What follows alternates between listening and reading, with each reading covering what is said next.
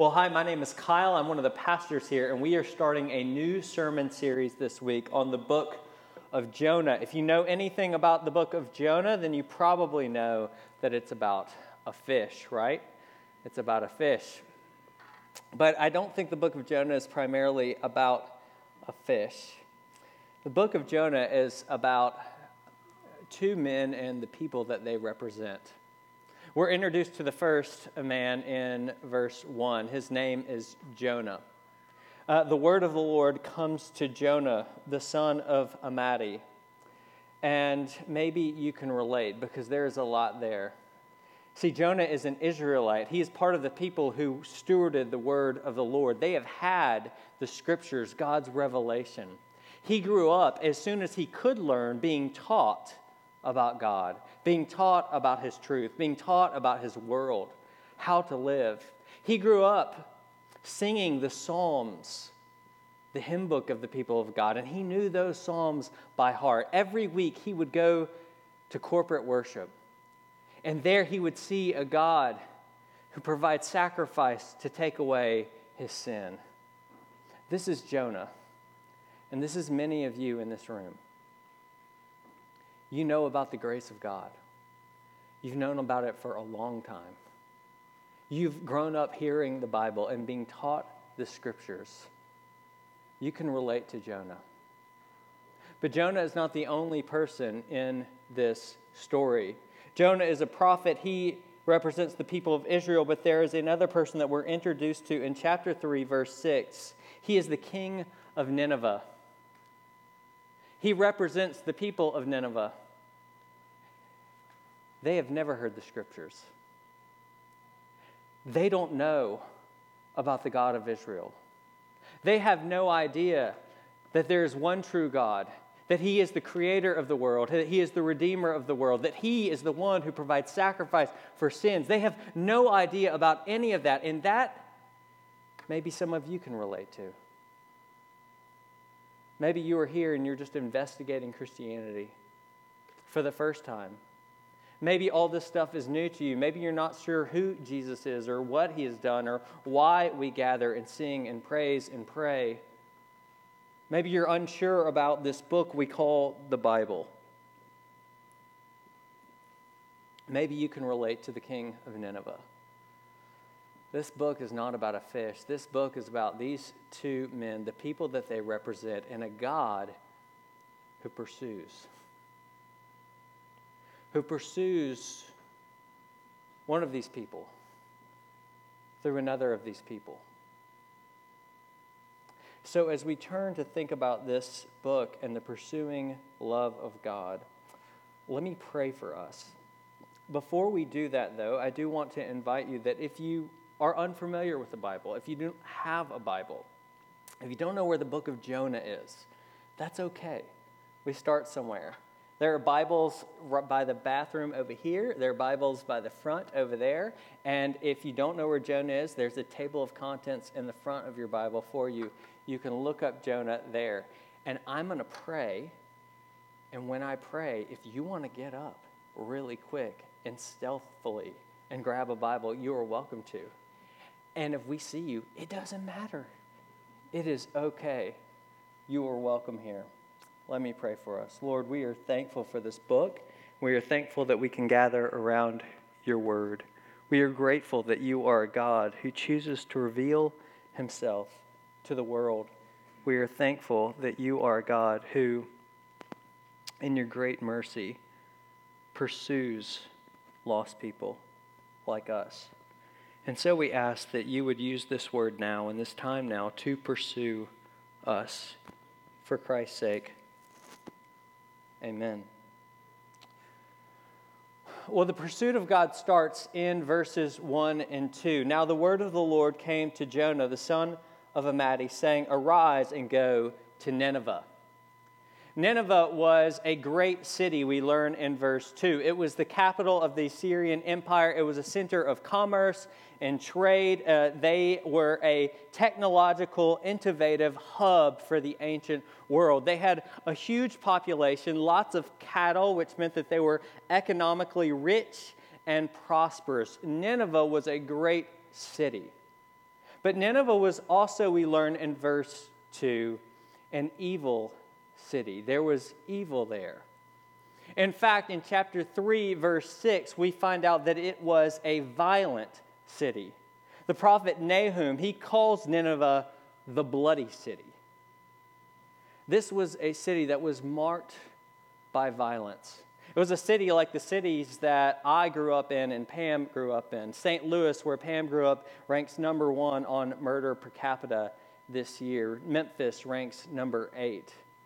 Just uh, a month ago, about half a mile from my parents' house at the grocery store that they go to um, three or four times a week, there was a shooting there, a mass shooting.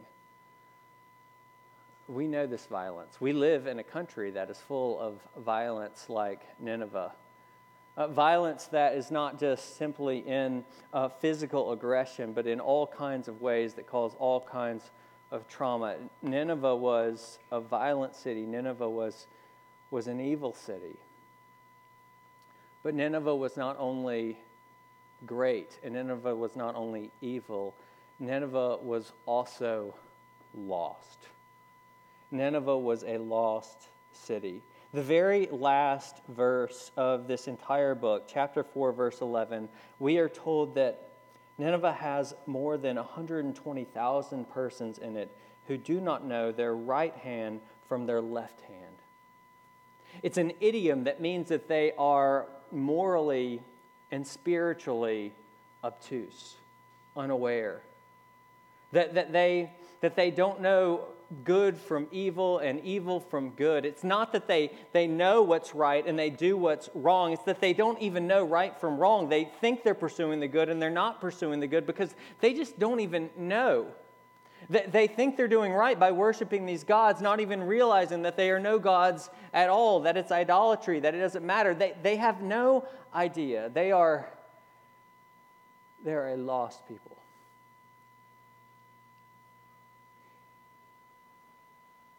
You know, Santa Barbara is a great city. This is one of the most beautiful cities in the world. Many people consider it that. We have a climate to rival anyone, and our house prices show it. We are a great city, we are a center of education. We have the number one community college in America. We have a top Christian liberal arts school, which is well known and well respected across the country. And we have one of the top 20 research institutions in the nation. Did you know that UCSB has six Nobel Prize laureates, one field medalist, 39 members of the National Academy of Science, 27 members of the National Academy of Engineering, and 34 members of the National Academy of Arts and Sciences.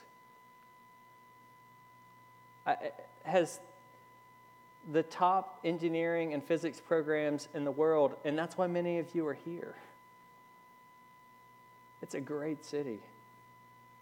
And because of this, there's you know, plenty of technological and engineering innovation that's happening in companies all around our little town. And this city, this great city, punches way above its belt in cultural offerings. I mean, we have the Granada and the Santa Barbara Bowl that bring in world class musicians and artists. Uh, that cities that are our size do not have.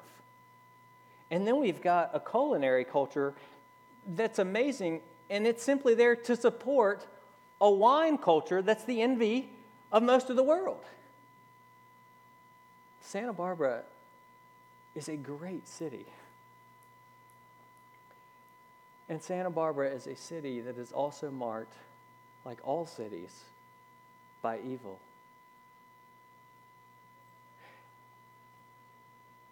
Yes, we may not have the same kind of violence.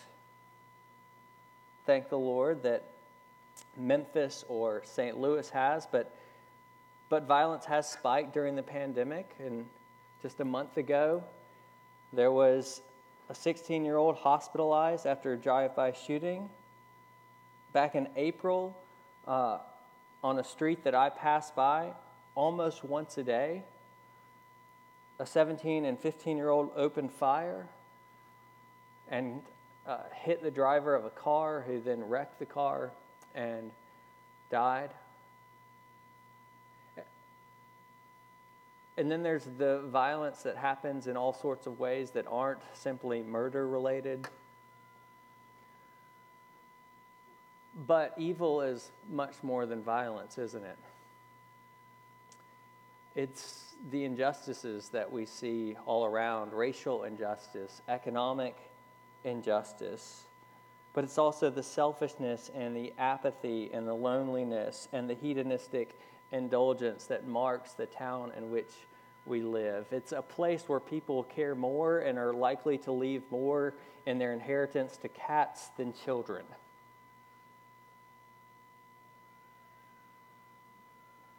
And it's a place that I would say, and this is my sober, measured opinion, it's a place that suffers from demonic oppression, which manifests itself in uh, an inordinate amount of mental trauma and oppression, and in church splits, one after another. Santa Barbara is a city that is great. Santa Barbara is a city that is marked by evil, and Santa Barbara is also a city that is terribly lost. When my daughter went to kindergarten, she goes to a charter public school here, and we were there and we were talking with one of the um, we were talking with one of the parents there, and as we were talking with the parent, um, they uh, found out that I was a spiritual leader at a church, and they asked the question, um, so what do they call like what's your job called? Like what do you what do you say? Do you call it moses? What do you say? They the people call you moses? What do they is it moses kyle? They literally did not have the word for pastor or priest or minister. I talked to another person in a coffee shop not too long ago. They had no idea that Christians believed that Jesus historically died on a cross and that they believed that he died on the cross for sins. It's not that they it's not that they didn't believe those things, it's that they didn't even know that that was the Christian message. No idea. Barna did a poll back in 2015, and they were looking at um, unchurched populations in the country. They divided unchurched populations into two categories. There were the D church, that is, those who used to go to church but have not attended churches besides a special occasion in the last six months. And then there are those who they were called the never church. Never church are those who have never been to church consistently in their life. Maybe once or twice they were invited by someone or went for a baptism or a wedding or something like that, but they have never ever kind of consistently for more than, you know, a couple weeks never attended church. And on that poll, on that survey, Santa Barbara ranked number 2 in the nation of never churched. Things have doesn't seem like have gotten much better because in 2019 they did another poll looking at the most post-Christian cities in the nation. They uh, they surveyed people and they asked them questions about their beliefs in God, views about Jesus, degrees to which people see faith is important, the regularity with which they pray, if they would say they've made a commitment to Jesus, their respect for the Bible, whether they give to a local church, whether they think that talking about their faith with others is important, whether they volunteer uh, in a faith community. And in looking at those that data, post Christian cities in America, Santa Barbara ranked number nine. It's a lost city. Sometimes I think it's easy, maybe, for us who gather weekly together as a community of faith or who work at a Christian college or at a Christian school, sometimes it's easy for us to forget that, I think, because we have our little community. But that's not the place in which we live. Santa Barbara is a great city. Santa Barbara is a city marked by evil. Santa Barbara is a lost city. And so, how does God respond to lost, evil, great cities like Santa Barbara and like Nineveh? Well, God sends a prophet. And the word of the Lord came to Jonah and said, Arise, go to Nineveh. Why? Because God is not evil to the uh, is not indifferent to the evil of this world. Verse 2, he tells Jonah to arise and go to Nineveh and call out against it, for their evil has come up before me. God is not indifferent to the evil of this world. And some of you need to hear that because you live in this world and you have been hurt by the evil of this world. You have experienced the trauma and the brokenness. And I want you to know that God sees you and He cares and He is not indifferent towards it at all whatsoever. The judge of all the earth will do what is right, and He will by no means leave the guilty unpunished. Now, we don't like sometimes this idea that, eh, you know, in our heads that God would judge and that he is a just judge. But the reality is, is that we're really conflicted on that because deep down we all know that injustice cries out for justice. That's why in our society we have all these calls for justice. Justice for. Justice for George Floyd. You heard it over and over and over again. Justice for this, justice for that. It's because there's something deep down within us that says that injustice must be met by justice. And God calls Jonah to go to Nineveh to call out against it. Chapter 3, verse 4 this is his message. Yet 40 days, and Nineveh will be overthrown because God will by no means leave the guilty unpunished and for some of you, you need to hear that because it's good news. It's good news that God is not indifferent to your pain and to your suffering and to what has happened to you. He is not. And in His good time, He will right what has been wrong. And others of you need to hear this. Because we living in an evil world and caught in the network of evil, we have perpetrated and are perpetrating injustices against others. And you need to hear that God sees you and He is not indifferent. He is not indifferent to the injustices or the violence that you're doing against your employees or your employer or your spouse or your neighbor. He is not. And there's going to be a day when our secret deeds and misdeeds dark are revealed. The great day of judgment. That's why God sends Jonah. But that can't be the only reason that God sends Jonah. Because if God was simply sending Jonah because he cares about the evil of this world and he knows that it must be judged, then why does he send Jonah at all? Why not just judge the Ninevites? Because in his wrath he remembers mercy. Chapter 3, verse 4 think about Jonah's message. Yet 40 days and Nineveh will be overthrown. 40 days. Why is there 40 days? You know that number 40, it's a very significant symbolic number in the scriptures. It was for 40 days that Moses spent on Mount Sinai. It was 40 years that Israel spent wandering in the wilderness. It was 40 days that Jesus was tempted by Satan in the desert. 40 is a very significant number. It's a number of trial, it's a number of testing, it's a number of preparation, it's a number on which uh, decisions are made, on which history turns, destinies change. And there are 40 days in which Ninevites are given an opportunity to remember that this God is gracious and merciful and slow to anger and abounding in steadfast love and mercy. And yes, he will not by no means leave the guilty unpunished, but he has provided a way to forgive sins. And so God sends Jonah because he is gracious. And because in his wrath he remembers mercy because he is a God who forgives sins and iniquities and transgressions, who casts our sin as far as the east is from the west. He removes it from us and he throws it into the depth of the sea.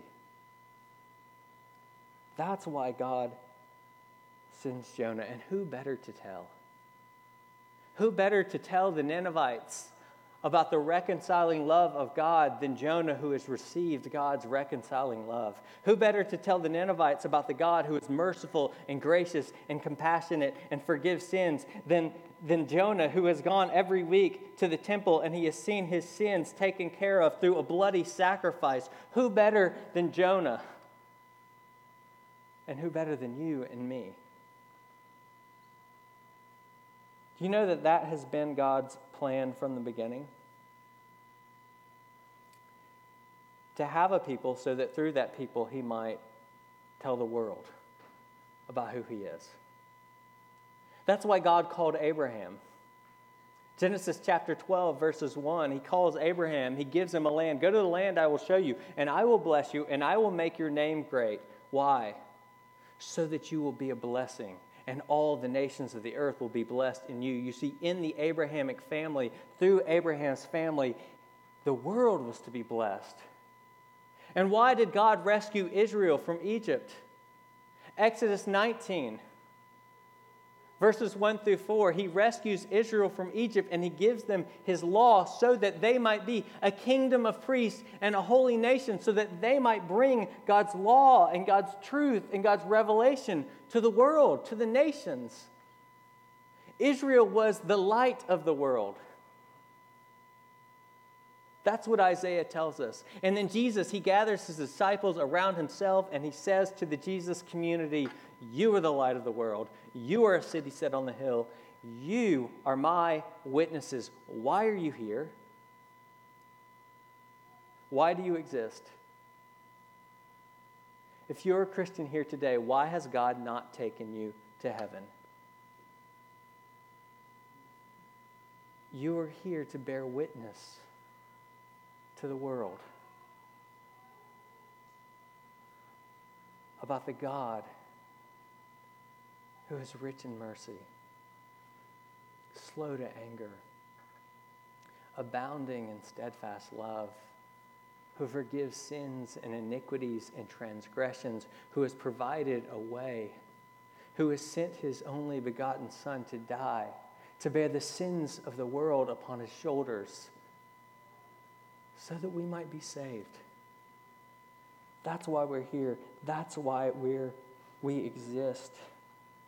To tell the world about this God. And so God says to Jonah, Arise, verse 2. And Jonah rose, verse 3. And God says, Go, verse 2. And Jonah flees, verse 3. Jonah did not like this assignment. In fact, Jonah, Jonah does everything he can to get away from this assignment. It reminds me of my friend in middle school. His, his parents said, You have to run track this spring. And so we go out for uh, track practice. We're out there at track practice, and we had to run a couple warm up laps. The first lap was pretty good. We made it around. The second lap, we're halfway through, right? So he hasn't done an 800. I can't do math, but I think it's around a 600. He's about at the 600 mark, and then he just keeps going off the track. Through the parking lot, he's gone. Like, he did not like his, you know, his parents said, You were running track this summer? He said, Uh uh-uh. uh He went as far away from the track as he could. He just ran. Run, Forrest, run. That's what Jonah does. Jonah goes down to Joppa. I mean, he goes to great lengths. He pays for a boat. This is not like him stowing away, right? He, he chartered a boat. That's pretty expensive. And then he goes to Tarshish, which is like the opposite direction of Nineveh. Jonah is going as far away as he can from this call. And the text says that he is fleeing the presence of the Lord. Twice, twice, verse 3 tells us that he is fleeing the presence of the Lord. It's a little silly, isn't it? To act like Jonah could flee from the presence of the Lord. But it's also something that I think that we all tend to think. Somehow, God doesn't see me here or notice me here. And yet, you know we can't really avoid the hound of heaven, right? The one who calls us, the one who's after us, the one who loves us. It's why when we avoid his call, we have all that kind of nervous angst going on. It's because we can't get away from this God. His presence is everywhere, He sees us. And before we're so hard on Jonah, perhaps, you know, we can relate. I, um, I'm not a very good surfer. I picked up surfing like three years ago. It's one of those things that I'm learning late in life. Uh, the first year, I decided on a day where the waves were decent sized to me. I went down to Rincon. I went with um, Joshua Burdett, my colleague, and we go down to Rincon. We've only been surfing for three months, and I noticed like the waves are kind of big. It's around Christmas time, and people are getting out of the water, and most people are talking French. So that's when I'm like, okay, people have come from around the world to surf this wave this day. And then they're they're walking down. They're walking down the um, the shoreline and then they get in and then they surf and then they walk down the shoreline. And I'm like, I'm not going through there because then I'm going to fight. I'm, I'm going to paddle around the wave. So I get in. It felt a little challenging paddling. So then the waves come and and I'm just like paddling really hard. And then the waves come. And I'm paddling really hard. And I'm just my head is down. I'm paddling hard. I can't breathe. I'm just trying to like hold on, get through this, get on the other side of the waves. The next thing I know, I turn around you know that island where they get the oil? We call it Little Rincon? That's where I was. I had drifted down like the ocean half a mile because the current was so strong. The next thing I know, I am like up on the rocks uh, walking back because it was so bad. I had no idea. I was just paddling, paddling, paddling, but the current took me and it just took me away. There is a current in the people of God. A centripetal force that always pulls us inward. It's a current that if we don't fight against, we will be a holy huddle that turns to one another and looks at ourselves and forgets the world. And it happens over and over and over again because this, this is just how it works, people. This is how it works. There is just a current that takes us inward and takes us away from the mission of God. And I mean, we can relate, we can understand. Let's not be so hard on Jonah. I mean, think about it. Mission is inconvenient. For him to pack up and move from Israel to Nineveh, that would not have been convenient. Mission is never convenient. And moreover, he's going to Nineveh. No prophet had ever been called from Israel to go to a foreign nation before. They might have spoken against or to a foreign nation, but never gone to that foreign nation. He's supposed to arise and go to the foreign nation. And he's going to the nation that is the bloody city. It's a dangerous call. So I can have I can have some some sympathy for Jonah. Not only that, I mean, he could fail. And we relate to that, right? I don't want to tell my friends about Jesus or about share my faith with them or talk about that because I could do it wrong or they could reject me But you know, Jonah, though some of these may have come to his mind, it's worth noting that he's a pretty brave guy. He has already, First Kings told us, stood before the king of Israel, who was not a good king, and given a really harsh word. So he's a brave guy. And, you know, Jonah is not afraid to get up in an instant and go somewhere very far from home in a way that is not, in, that is not convenient. He's on his way to Tarshish. What is Jonah so concerned about? Well, we find out, he actually tells us, he lets us in in chapter 4, verse 2. Jonah actually goes to Nineveh, as we'll find out, and he has some success there. The people of Nineveh repent. And this is what he says Oh Lord, is not this what I said when I was yet in my country? That is why I made haste to flee from uh, Tarshish. That's why I was running. For I knew that you are a gracious God and merciful, slow to anger, and abounding in steadfast love, and relenting from disaster. That's why I was fleeing God, not because I was worried that I would fail. I was fleeing because I was worried that I'd be successful. Now, that might sound odd, but I have to admit that I can relate. Because what happens with me, say, like, I'm a pastor, which means I love you. But every person in my uh, church is part of my work. So sometimes I get a friend. I get a friend outside the church.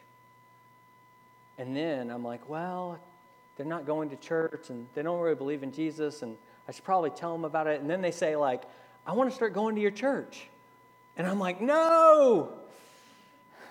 I'm like successful. You know, because then the conversations at like dinner are going to turn into like what's wrong with the community groups and things like that. You know, they're no longer about the game. I'm like, no. See, the reality is, is that when we're successful sometimes, it's challenging. Because if we were really successful, then all kinds of people would start coming to the church and it would shake things up. It would change things. It, it would be inconvenient, it would be messy, it would be awkward. And the reality is, is that, that Jonah, see, he, he understands the God of grace. He knows the God of grace, but, but what he doesn't, what he's forgotten, I think, is he's forgotten or he's, I will say this, what he has stopped experiencing is the grace of God. See, Jonah likes grace for him and his people. He just doesn't know about grace for those people.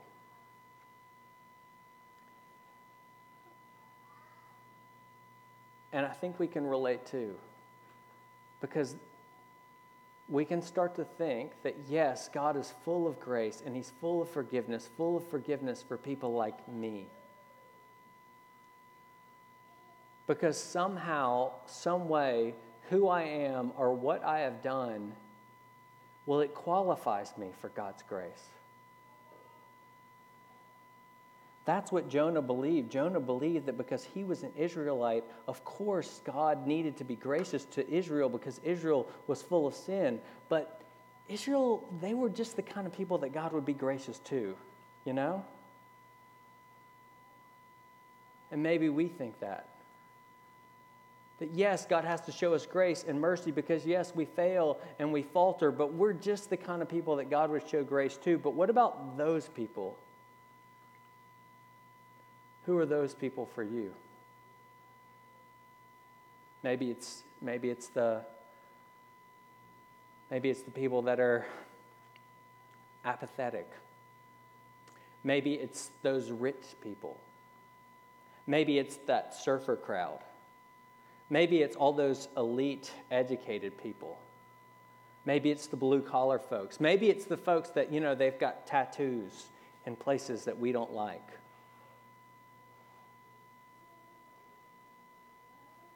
The reality is, is that the centripetal force of the church is to turn inward because the centripetal force of the human heart is to think that somehow we are shown grace because of who we are or what we have done and we forget that the same grace that comes to us, the same thing that qualifies us for grace, which is nothing at all, is what qualifies everyone else for grace.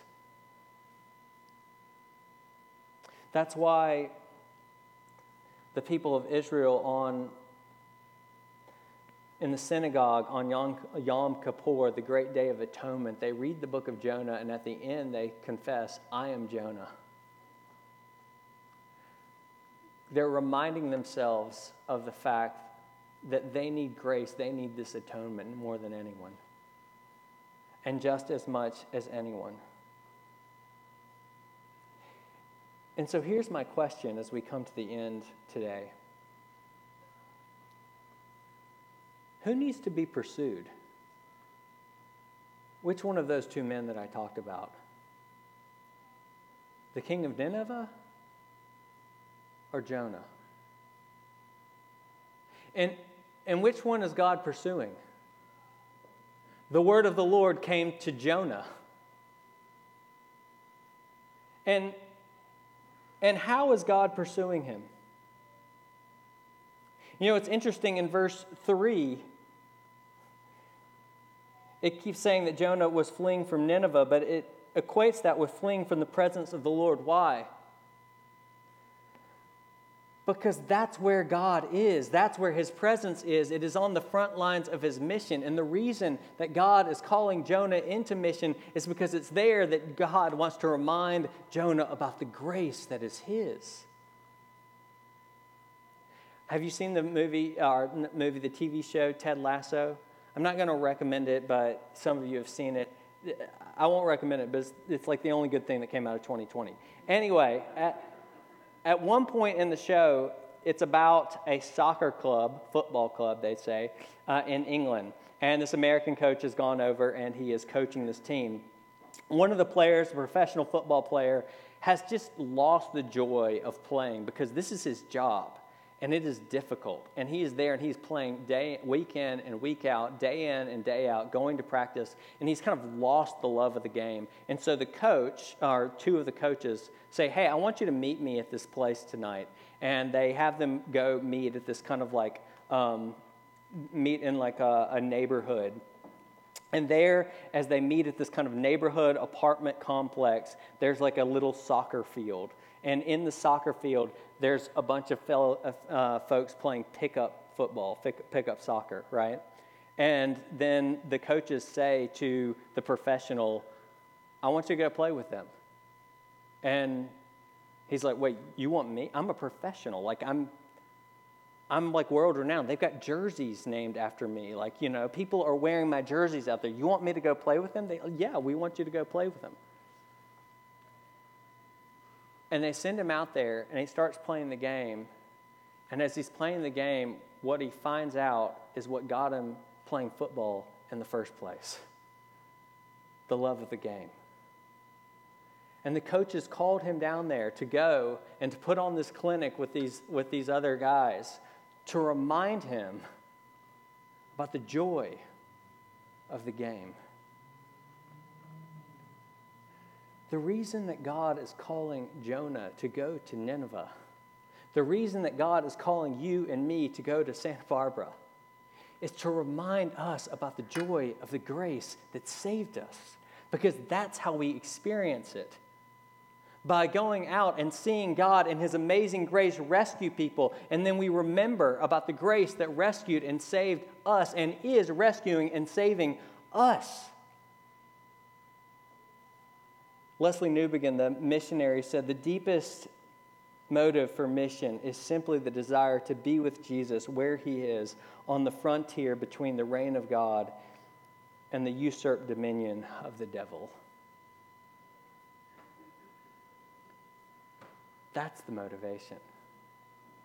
To be with God, to experience His grace, to be with God in the classroom where the reign of God is usurping the dominion of the devil, to be with God in the hospital where the reign of God is usurping the dominion of the devil, to be with God in your industry where the reign of God is usurping the dominion of the devil, to be with God in social services where the reign of God is usurping the dominion of the devil, to be with God in the bars and in the coffee shops, to be with God, and to remember about the grace that saved us. You see, there are two people that are represented in this book, and God is using one of those people to pursue the other of those people. Which is it? What I would suggest to you is that we need the unbelieving world just as much as they need us so that we can remember grace.